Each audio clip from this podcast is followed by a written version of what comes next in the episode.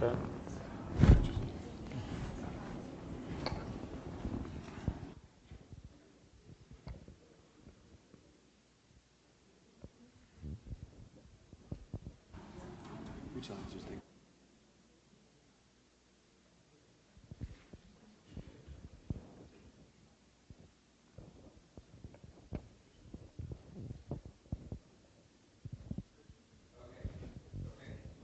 Take our first question.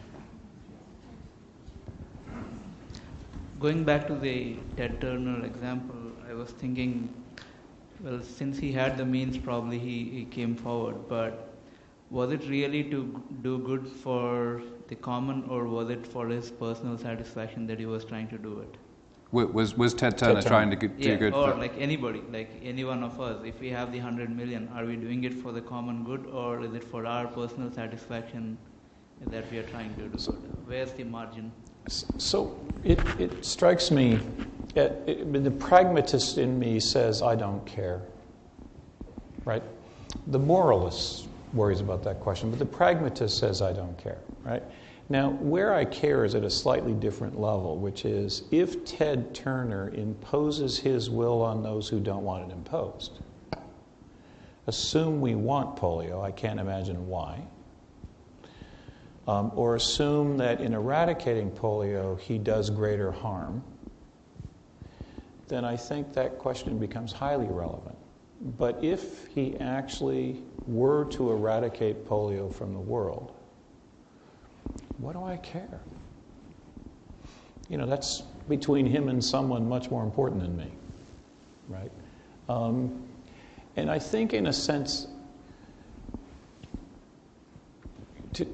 to feel guilty about selfishness can get you caught in a trap that's actually a problematic trap for me.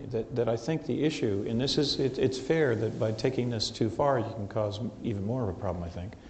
But if you can reconcile self-interest with those things that you care about deeply and do it authentically and be genuine, who cares if there's an element of self-interest in it? So I love teaching.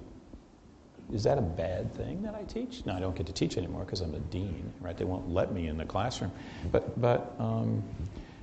is that a bad thing? I don't think so. It just so happens that part of the reason I love teaching is it's related to what I think a purpose of human beings is.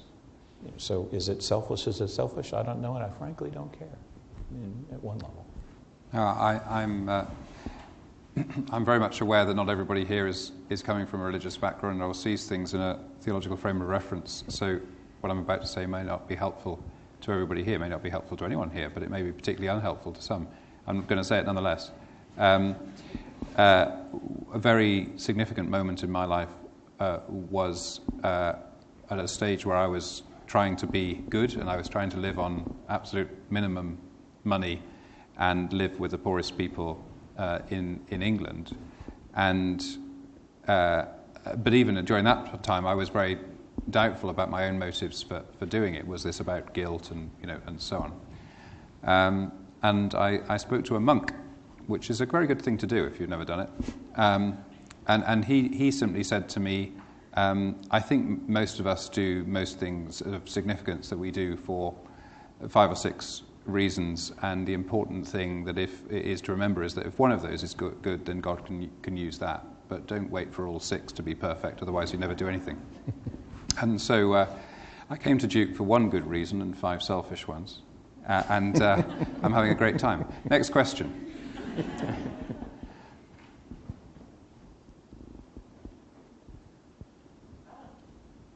Carlisle, go ahead.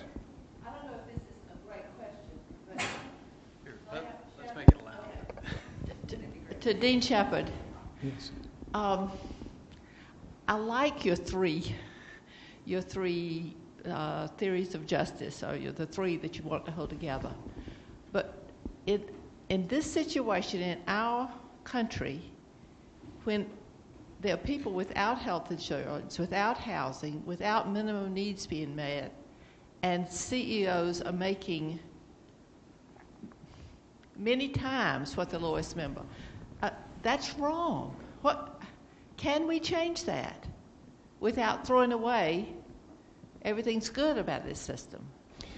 So that's a huge question. So let me try to deal with a couple of elements to it.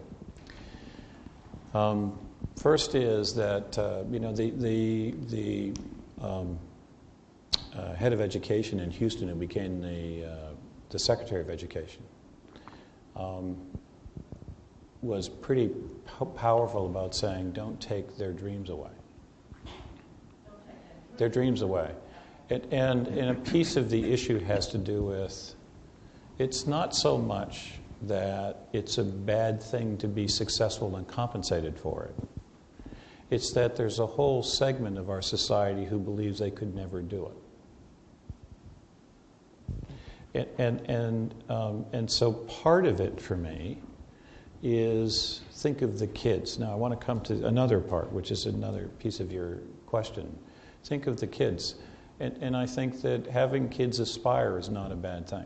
Now, how big does the discrepancy have to be for that to be? I don't know. And actually, I wouldn't point to the CEOs per se. I'd point to, yes, a whole series of people where it's less clear what they're contributing. Because actually, the CEO discrepancy is not as large as we think it is. It turns out Rick Wagner doesn't make that much money relative to other people who contribute far less to society than he does. But there are people who are paid too much. Second piece, though, I think is actually to the question of, what about the circumstances where people are just badly off and all of the motivational issues that come with aspiration are either done or it isn't going to do any good? I think in my case, that's a circumstance of where society has forgotten need. And I believe we have, to some degree, in the United States. I think we have in society at large, in the world at large. Now, and so, to me, the danger in any society, in any moment in time, is the imbalance between those three. What I don't want us to do is revert to saying, need dominates to the exclusion of all others, because that will be a world none of us will want to live in, right? What I do want us to do is figure out how to create a society that dynamically manages those three effectively over time.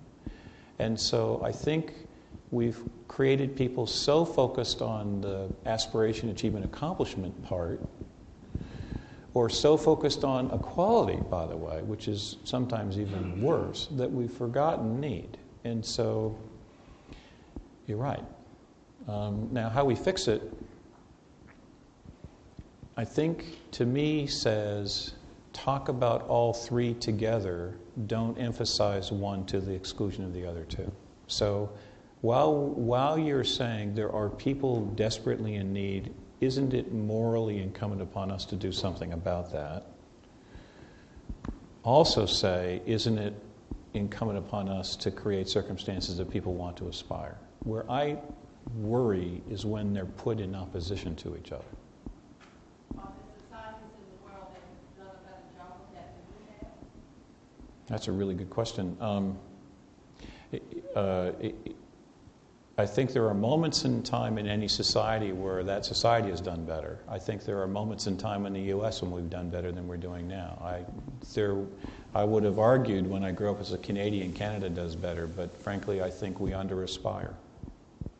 I think the level of accomplishment that happened in Canada was less than it could be. So I'll tell you a story related to this.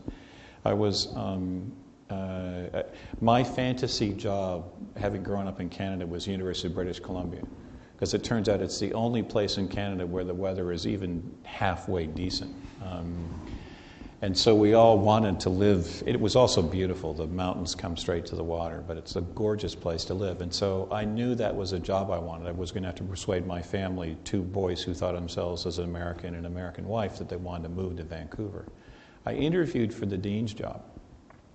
And it's an amazing place. Virtually no one is badly off. I mean, the common good is taken care of. Needs are well met.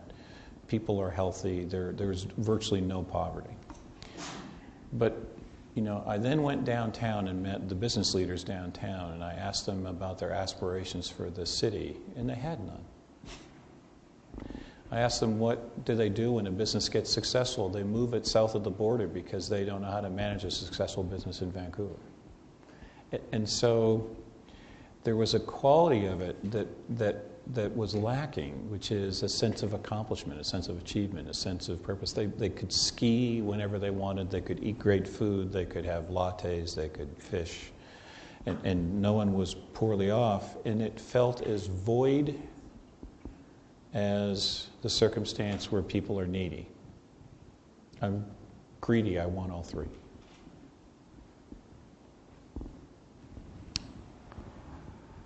Nancy?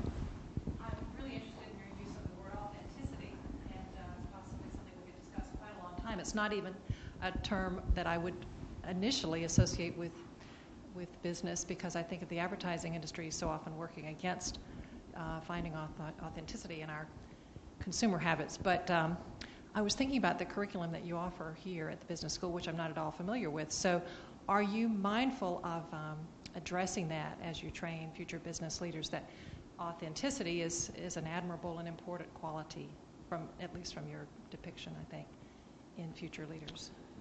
Yes, but probably less than we should be. We've started this discussion inside the school about what does it mean to create a leader of consequence, right? And let me differentiate for you for a minute. The people who hire our students really like them, because they say they like to work with them. They're great colleagues. They're great students. They work hard, they're diligent, they're incredibly well-trained. They also say they're missing an edge, they don't lead enough, and so we're working on building leadership. And where that goes when you have a conversation with the recruiters is to a point that says there's another school somewhere further up the north coast, the east coast, where their goal in life is to be the CEO of the company they enter. Right?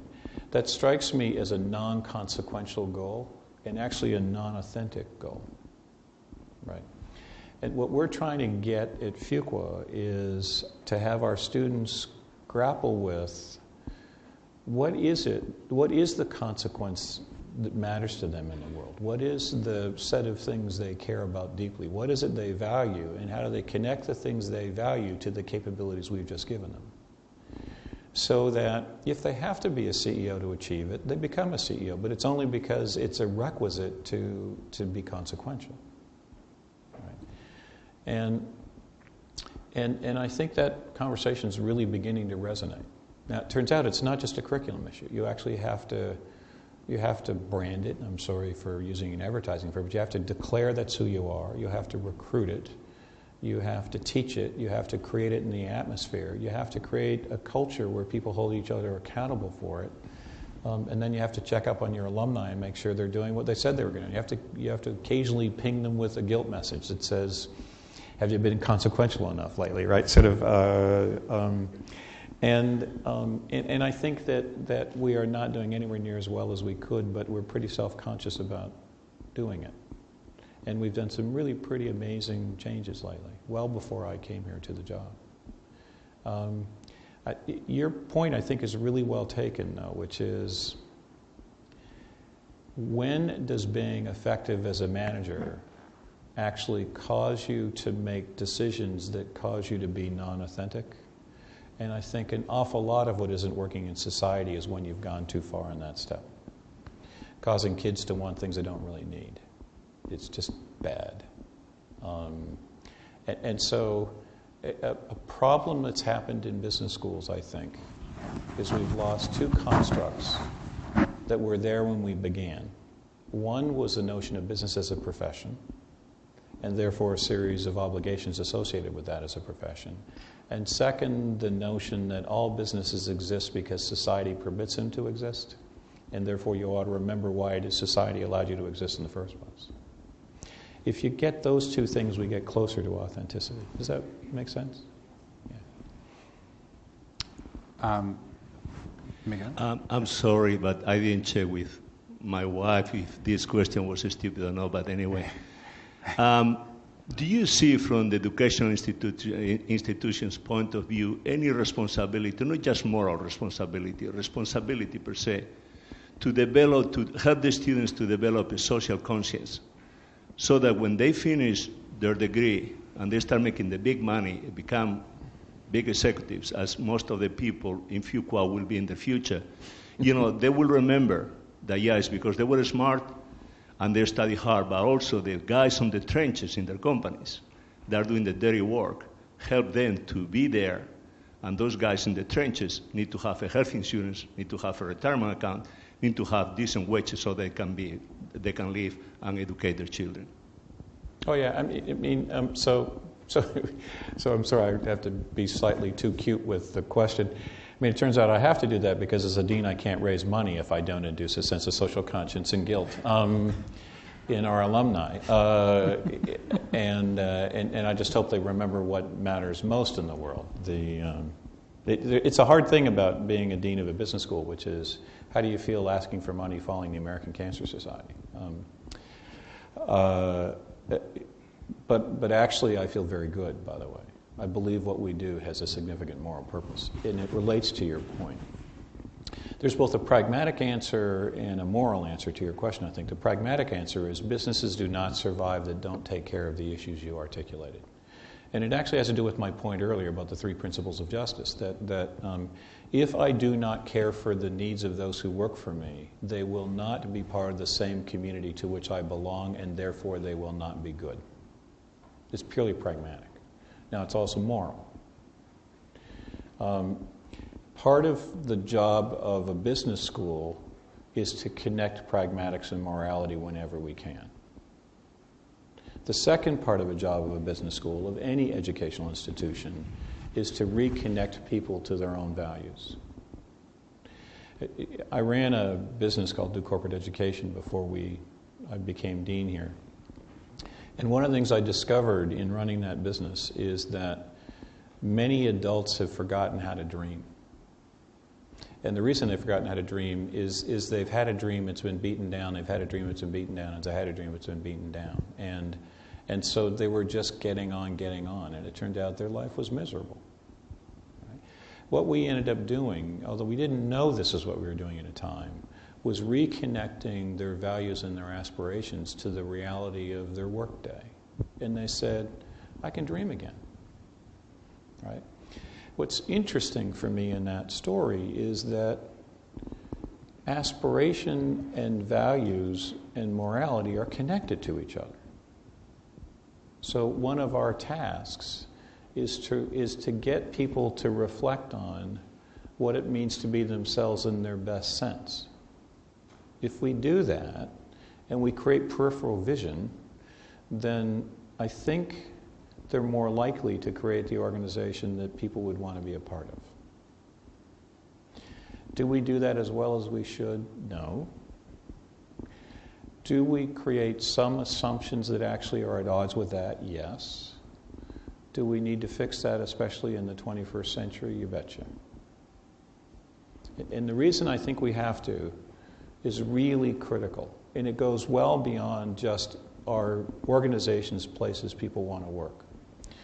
It turns out that for a long time, business could act as if the other aspects of civil society weren't connected to it. We no longer can.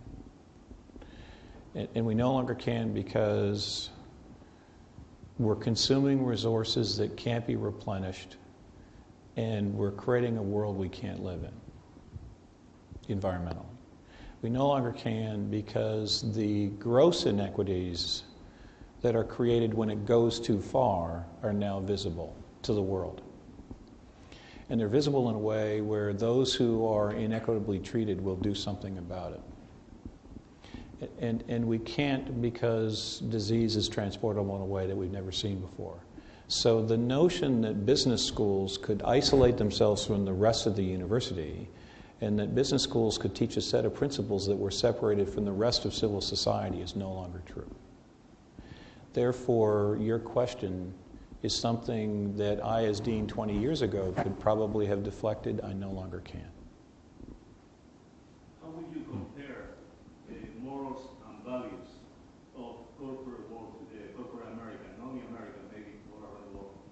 versus the morals and values in the corporate world in the post-war era, World War II?